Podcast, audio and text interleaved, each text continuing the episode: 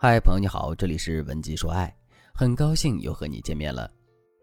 艾娃32岁了，是一家国企的财务总监，有房有车，生活顺风顺水，唯独感情上一直没有着落。在30岁的时候，家里人给她介绍了一家公司的老总，这个男人比艾娃大2岁，也是一直忙事业，所以没结婚。一开始相亲的时候，两个人都觉得这次算是看对眼了，于是他们见面3次就陷入了热恋当中。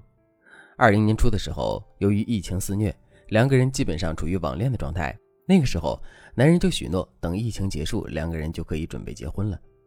因为男人许诺了婚姻，艾娃心里一下子就把男人当成了心灵的依靠。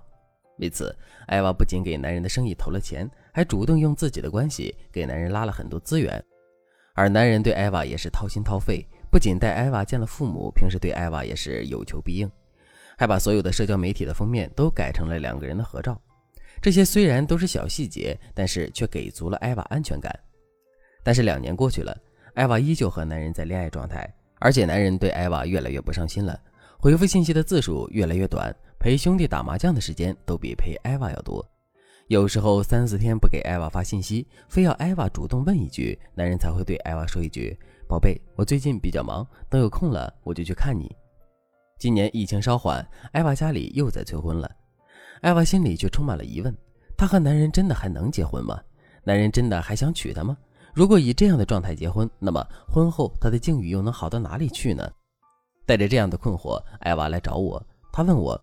老师，以她现在对我的态度，我很难和她步入婚姻，我到底该怎么办呢？她是不是有二心了？如果她喜欢上了别人，说一句分手我也能接受，我讨厌的是猜来猜去的感觉。其实我很理解艾娃的想法，但是通过我的观察和分析，艾娃的男友的确没有二心。因为艾娃男友这几年一直高调示爱，周围人都知道艾娃的存在，而且艾娃在任何时候都可以翻看男人的手机，这说明在私生活方面男人还是没有什么大问题的。那么问题出在哪里了呢？答案就在两个人的相处模式里。我们都知道爱情是有倦怠期的，如果两个人都到了倦怠期，那么你们双方的热情都会降低。假如恋爱中的一个人单方面进入倦怠期，就会出现与艾娃类似的状态，一方患得患失，一方热情骤降。恋爱中单方面的倦怠期包含以下几种：第一种，情绪倦怠。情绪倦怠起始于你们对彼此的生活不再好奇。如果你和艾娃一样，全身心地投入一场恋爱，完全不保留自我，男人对你的任何想法细节都了如指掌，那么他迟早会对你产生情绪倦怠。第二种，付出倦怠。付出倦怠是指男人对你的付出意愿大大降低，原因有2点。第一，他的付出得不到回报，他觉得自己像个爱情中的冤种，这时候他一定会减少对你的投资，因为他觉得对你好一点用都没有。第二，你对他的要求太低，比如你太容易满足，以前他请女人吃饭都是人均500的餐厅，你呢，吃一顿麻辣烫就很开心，时间长了人家就懒得对你付出，因为你没脾气没需求。如果你的男友对你产生了类似的倦怠感，那么你一定要注意了，他对你的爱意正在下滑，如果你不认真对待他的倦怠，不管你多优秀，慢慢的都会失去吸引对方的魅力。即使你们能结婚，陷入单方面倦怠的情侣，婚后感情也不会太好。所以我给大家的建议是，先在婚前提升你们的关系，结束对方单方面倦怠的情况，这样才会让你们真的没有后顾之忧。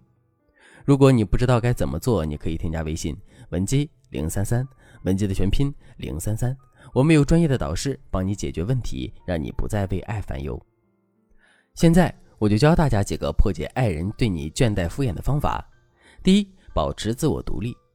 保持自我独立不是一个技巧，但却是解决倦怠期最好的方法之一。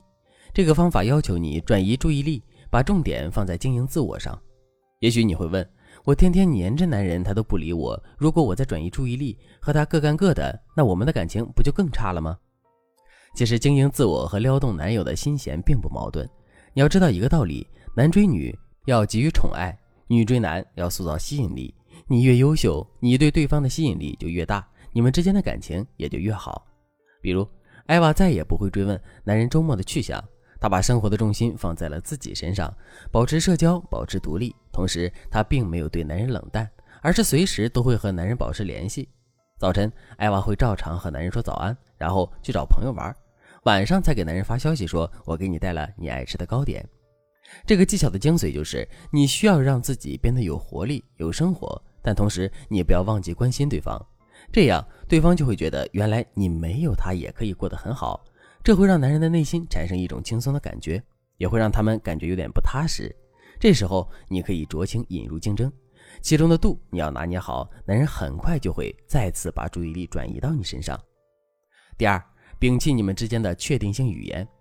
在你做好第一步之后，你要及时做一个自我反思，看看自己有没有以下几种想法。